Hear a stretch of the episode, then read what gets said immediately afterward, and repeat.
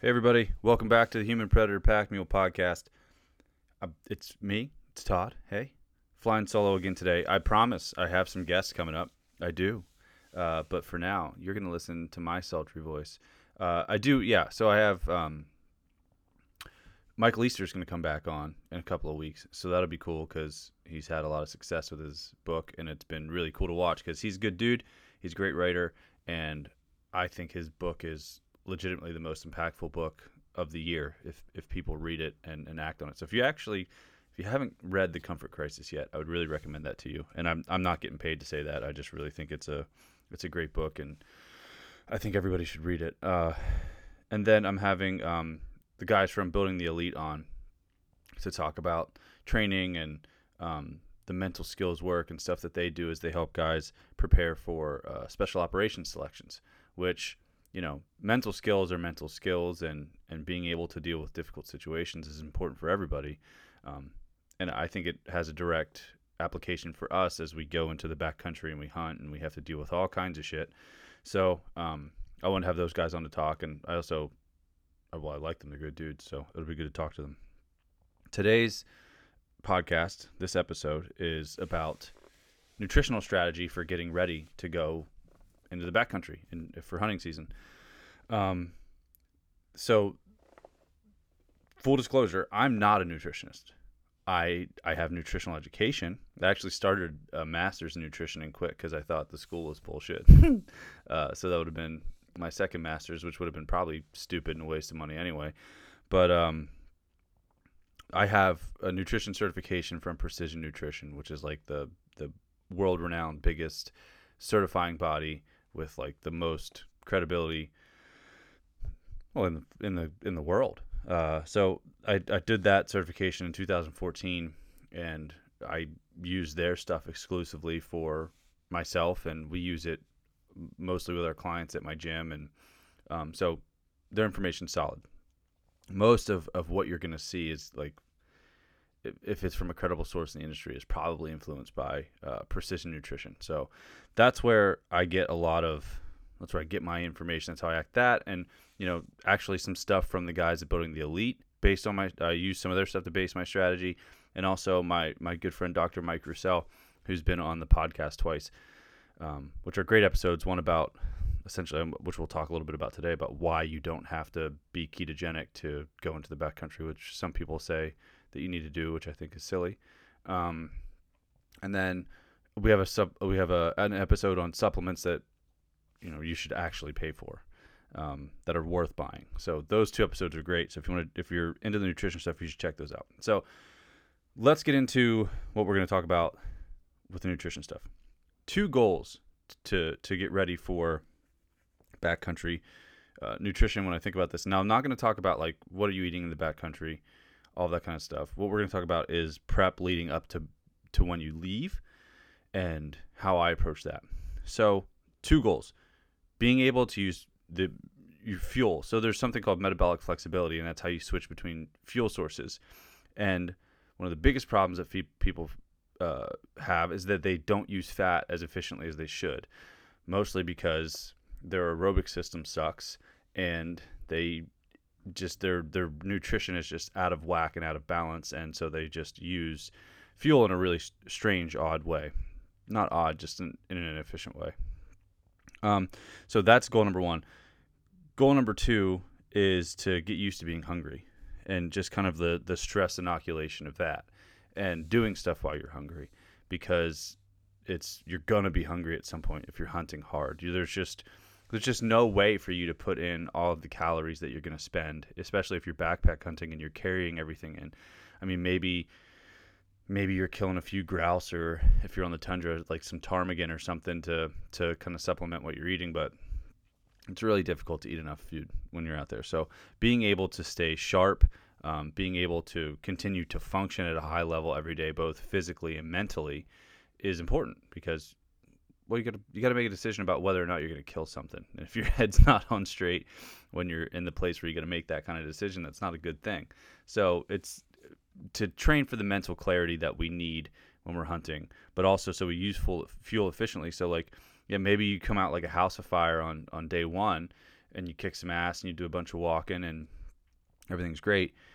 But you still have day two, you still have day three, you still have day four. And if you're using fuel efficiently, you're going to be better suited to be able to, to stay in the game and stay on the hunt if you're doing that. So we're going to walk through one, two, three, four, five things that kind of happen in stages that uh, will help you prepare. So the first thing is increasing your daily activity level. I know I talk about this all the time. You probably think I'm a broken record, but it's important. Uh, in this context, increasing your daily activity level with like light exercise improves your body's ability to metabolize fat. So the step counts are important. So the first thing I'm going to have, and this is the first thing we have anyone do when they come to our gym and they want to start talking about nutrition, that and, and tracking what they're eating. But like I've talked about in Instagram posts, getting at least seven to seven thousand to ten thousand steps in per day, drinking at least half your body weight in ounces of water per day, and increasing that based on your activity level, and then sleeping seven hours a night. Ground ground foundational stuff that needs to happen. But increasing your da- daily activity level is going to be step number one because it's going to, first of all, set off usually a catalyst, uh, work as a catalyst and set off a, you know, a domino effect of, of healthier behaviors because you're going to be moving, you, you're going to be feeling better, and, and healthy habits tend to beget more healthy habits. So I like to start people there. Get moving, seven to 10,000 steps a day. It's going to improve how you metabolize fat and it's going to make it easier to do other healthy things. Step number two is just going to be generally taking care of your nutrition and eating like an adult. What does that mean? Well, it's it's about meal composition. So it's having three to four good meals a day that are composed well. So what is a well composed meal? So you're looking at I'm um, gonna, I'm, we're going to use hand portions because that's the way that PN lays it out, and it's a really simple way to do it rather than trying to weigh food and do all that kind of stuff or try to read boxes and because you shouldn't eat a ton of shit out of a box. I mean, granted, first well, let's take a step back. I'm not into restricting and like punishing yourself because you had a fucking donut. If you want to eat the donut, eat the donut. Just realize that it's not supporting your goals as well as it could be, but don't restrict yourself from things because it just is going to backfire on you and it's not going to work. That being said, eating like an adult is essentially eating 3 to 4 well-composed meals a day based on your needs, okay? with no snacks. Just eat good meals first. What does that look like? So for there's different portions for men and for women because we're typically different sizes and we need different amount different amounts of fuel. For dudes, protein portion per meal. You're looking at two palms. So if you hold your hands out in front of you flat, look at your palm, put your palms together and look at them. With your, with your fingers extended or with them bent but with your palms flat. That's how much protein you need to be eating per meal about that portion size. That's going to give you somewhere like, depending on what you're eating, like 40 to 60 grams of protein. We want to be in that range somewhere per meal. Carbohydrates, two cupped handfuls. So take those flat palms, curl your fingers up, and make a cup with your hand. That's about the portion of carbohydrates that you want per meal. Veggies, two fistfuls of veggies. And you could probably go above that because they're they're do they have calories? Yes. But you know they're going to help with your feelings of satiety obviously there's a lot of micronutrients and stuff in there that are good for us so two cupped or two fistfuls of veggies typically green ones but you know it is good to have variety and eat different colors and all that kind of stuff because different colors mean different nutrients so two fistfuls of veggies. Fats. Two thumbfuls. So hold your thumbs out put them together. Look at them look at your thumbs. That's going to be your fat portion, fat uh, serving for each meal. Two thumbs worth of fat. That's typically going to give you about what you need. So that's whether you're looking at how much salad dressing you're using, if you're having, excuse me, some nuts or whatever it might be, or your cooking oil, whatever it might be. That's going to be about the the portion of fat you want to add to your meal. Now, there's going to be fat in your meat. There's there's going to be blends between. Um, your food sources. They're never all just one thing, but following these portions tends to balance things out the right way. Now, ladies, yours is going to be just cut that in half. So one palm of, of protein, one cupped handful of carbs, one fistful of veggies, one thumb of fat. Okay? Now, when you're consistently eating this way, that's when we can start to talk about other stuff. I, I and that's where you know if you come back and you're like, okay, well you're gonna have these stages, Todd. Um, how how do I know when I'm supposed to move stages? When you can do things consistently, and it's almost like it becomes automatic. Then we'll start talking about um, adding things. And you know, some people say it's two weeks, some people that say it's a month, but you know, when you're consistent. The next thing we want to do is um, add in 12, well, wait to eat. So 12 to 16 hours from your last meal of the day before until your your first meal of the next day there's something called autophagy, which is essentially your cells cleaning themselves out, and they need 12 to 16 hours without food to be able to do that. So, like from a health marker standpoint, that's important. But it also is just okay. Now we're starting to get used to being hungry. Now, if you're one of those people that waits to eat anyway, cool, good for you. That's that's helpful. Um, but if you're someone that needs to get up and eat breakfast right away, this is going to train you to not need that. And as someone that used to become the hangriest person on the planet I can tell you that uh, doing this, waiting to eat, has improved my mental clarity and my ability to regu- regulate my emotions when I'm hungry by tenfold. Because back in the day, man, like it was, you got to eat all the time, and I wanted to be this big, strong guy, so I was eating meals all of the time and all of this food. And it just sets you up for failure when it comes to like, oh, well, you actually have to function when you're hungry, or you have to function with less food. Um, so following this process has helped me not be as big of a dickhead when I'm hungry for one, and for two, just to function better and to, to perform better on lower amounts of food, which is going to happen.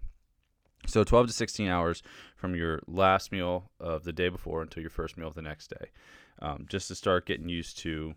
It's it's it's essentially a low level intermittent intermittent fasting protocol. Now I'm not going to say I don't want you waiting 16 hours every day. I don't I don't think you have to intermittently fast like that to really get the benefit. You can wait longer a few days per week if you want to wait until like 11, 12 to eat, skip breakfast all, altogether, but getting to that 12 hour mark is a good thing. I I usually do like maybe 2 days per week right now where I um, wait about 14 to 16 hours to eat and then eat in an 8 hour window.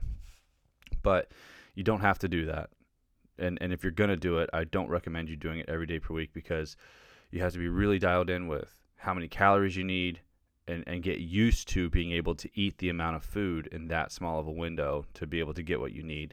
So you're likely going to undereat and not get enough calories. Your performance is going to drop, and you're going to be like, this Bumgardner guy's full of shit. So don't jump right into that. Start with 12 hours, get used to being able to eat like that, and then make sure that you're eating enough calories to support your training. And then that's like looking back at um, your uh, the the hand portions. Like if you're eating in a smaller window, your meals might have to be bigger. So you have to look at those hand portions and then compose your meals based on okay, well, if I was eating this much when I was eating through this window, here's how I have to adjust to make sure that I'm getting enough food. You know, some people say it's like you're going to eat like 18 to 20 times your body weight in calories. So like take your body weight, multiply it by 18 to 20, and that's how many calories you need. So being able to eat that in a smaller window is going to be difficult if you haven't trained yourself to do it in a, a bigger window. So start with 12 hours.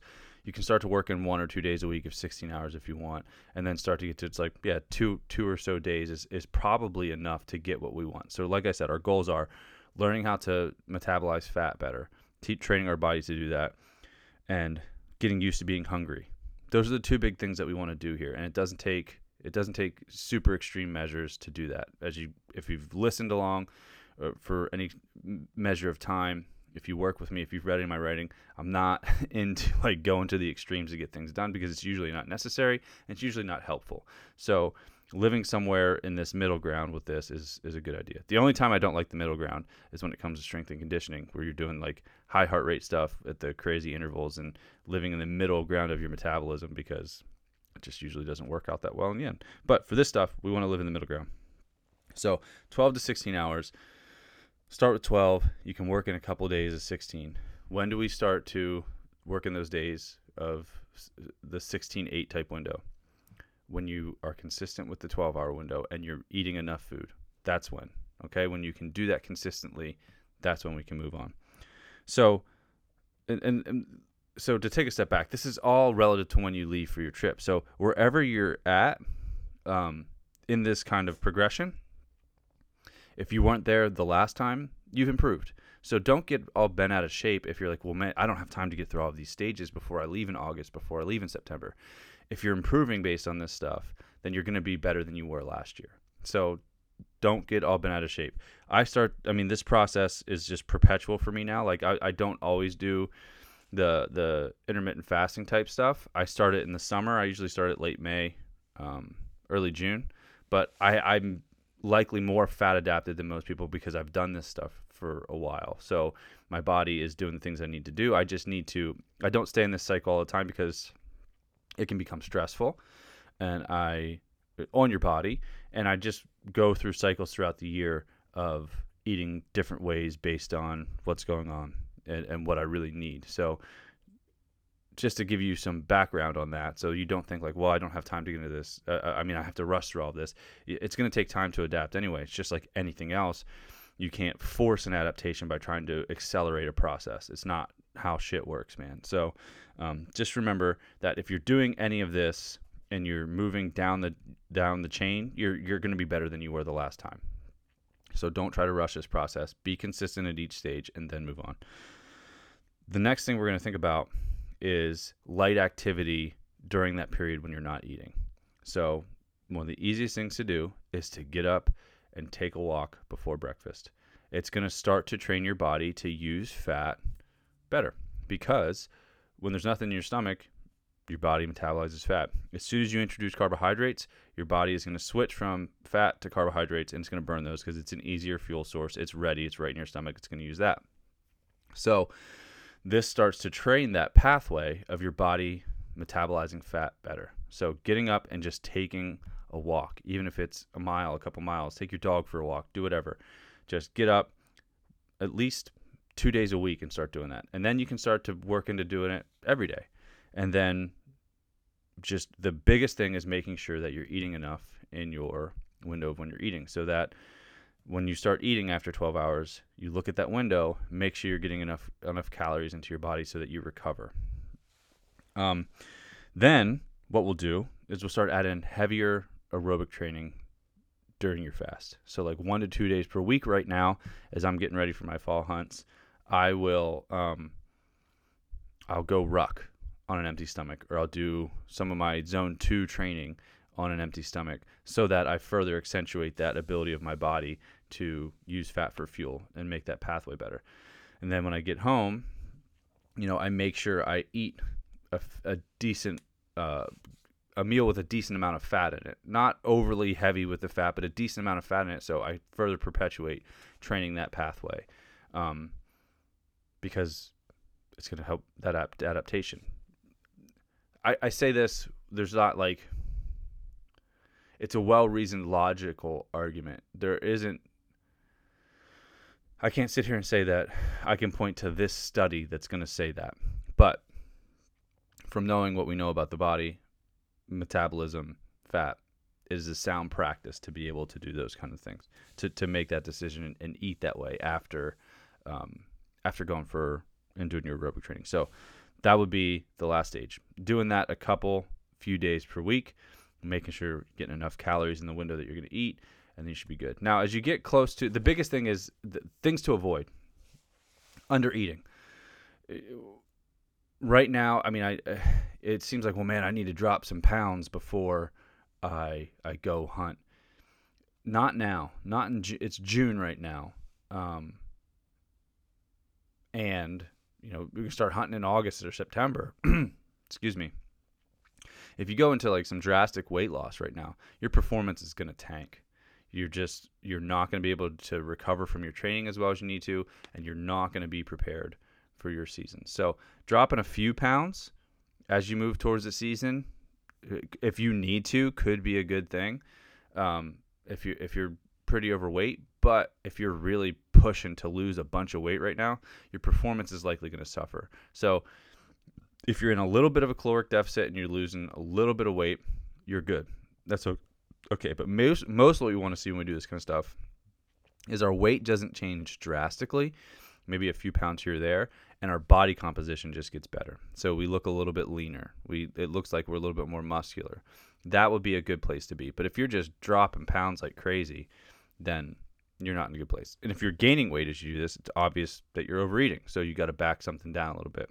So, but I think the biggest thing is is making sure you're not like, well, I need to drop 10 pounds before before August. Maybe if you're, it's tough to say if you if you're extremely overweight and you want to go try to do this, which you probably aren't if you're listening to this podcast. So if you're in a normal weight range, don't try to lose a bunch of weight right now. This is not the time to do that. Do that after the season if you really want to lose weight. So that way your body can kind of recalibrate to your caloric needs, to your expenditure, to your ability to recover, all of that kind of stuff. Don't do it right now. If you lose a little bit of weight, that's fine, but don't actively try to lose weight right now. It's going to mess you up. Um, so just to give that. And then as you get close to the season, to, to hunting, uh, uh, you could try to base your meals on the the micronutrient macronutrient breakdown that you're going to have in the field. So I think it can work. Um, you know, that's something that Dr. Roussell and I talked about on our first podcast is looking at like, okay, so what am I going to be eating during the day and making sure that you kind of match that so your body is used to using fuel in that way. I think that can work. I think it could be a really good thing. My concern with that is that it's going to get you under eating way too early and you're going to bonk out.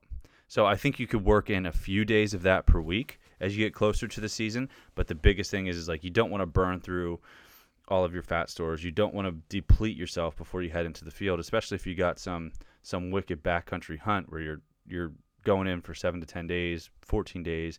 You'll be doing a bunch of walking. You don't want to go in depleted.